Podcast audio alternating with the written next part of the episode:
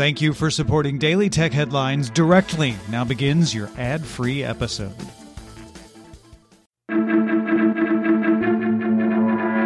These are the Daily Tech Headlines for Wednesday, March 9th, 2022.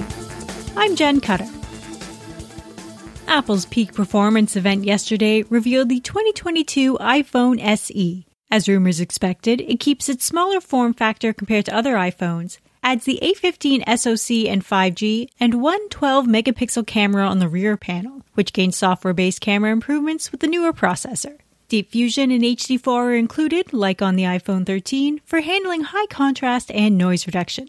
Thanks to the new chip, the updated SE promises an improved up to 10 hours of streaming video playback and up to 50 hours of audio playback. It maintains the IP67 rating for water resistance, includes Touch ID, and supports wireless charging, but not MagSafe. The base 64GB model is $429, and pre orders start March 11th, shipping March 18th.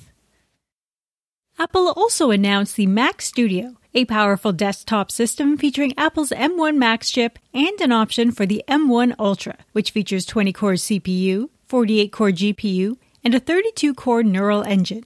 Available I/O are two Thunderbolt 4 ports and one SDXC card slot on the front, and the back has two Thunderbolt 4 ports, two USB-A ports, one HDMI port, one 10 gigabit Ethernet port, and one 3.5 millimeter headphone jack. All on a form factor similar to a Mac Mini, but bigger, with promises to run quietly under heavy loads. The Mac Studio starts at $1,999, and M1 Ultra models start at $3,999. Pre orders are open now and ship on March 18th. The new studio display monitor has a 5K 27 inch screen featuring 600 nits of brightness, a 12 megapixel ultra wide camera, works with Mac OS's True Tone, all in an aluminum enclosure. The studio display starts at $1,599 and several stand options are available. Pre orders open now, also shipping March 18th.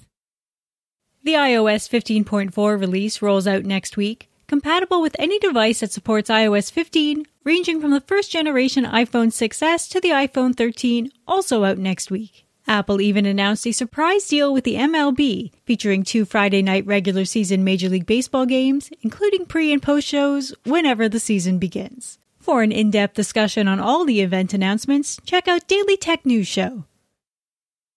Though the Russian government blocked Twitter earlier this month, Cybersecurity expert and designer of the Enterprise Onion toolkit Alec Muffett, announced yesterday this is possibly the most important and long awaited tweet that I've ever composed. On behalf of Twitter, I am delighted to announce the new Tor Project Onion service. Russian users are now able to use the Tor anonymity network to access the social media network.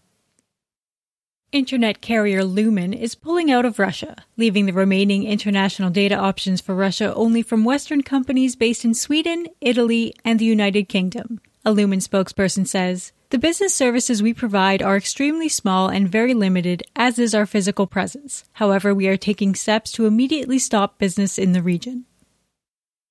The European Union clarified sanctions on Russia and Belarus extend to crypto, as assets are covered by the transferable securities category.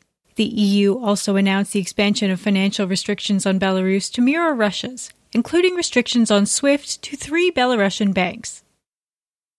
Uber Eats introduced group ordering and bill splitting, similar to the fare splitting option on Uber's ride service. Everyone in a group can now place and pay for their own orders. Hosts can invite guests to a restaurant order and are given the option to split the bill or simply pay for everyone.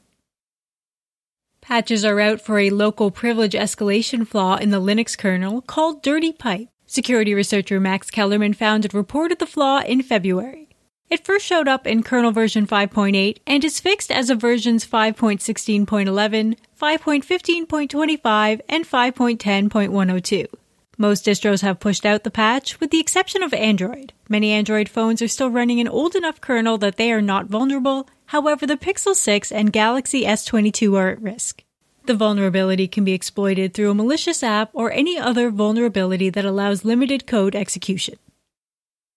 CrowdStrike, Cloudflare, and Ping Identity have joined together to form the Critical Infrastructure Defense Project to offer free security services to vulnerable industries. Hospitals and power utilities are encouraged to apply.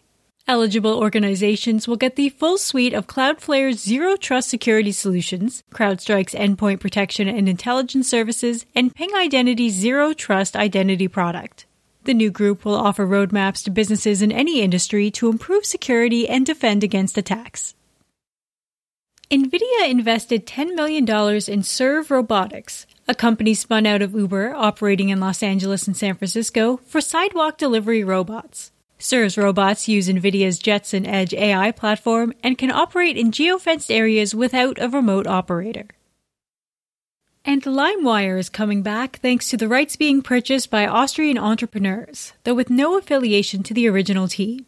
The brand returns to sell NFTs attached to exclusive songs, merchandise, art, and backstage content, as well as its own utility token within the next three weeks. Assets on LimeWire will be listed in US dollars, with payments accepted in fiat currency or crypto. For more discussion on the tech news of the day, subscribe to the Daily Tech News Show at dailytechnewsshow.com, where you can also find the show notes and links to every headline. Please remember to rate and review Daily Tech Headlines on your podcast service of choice. From everyone here at Daily Tech Headlines, thanks for listening.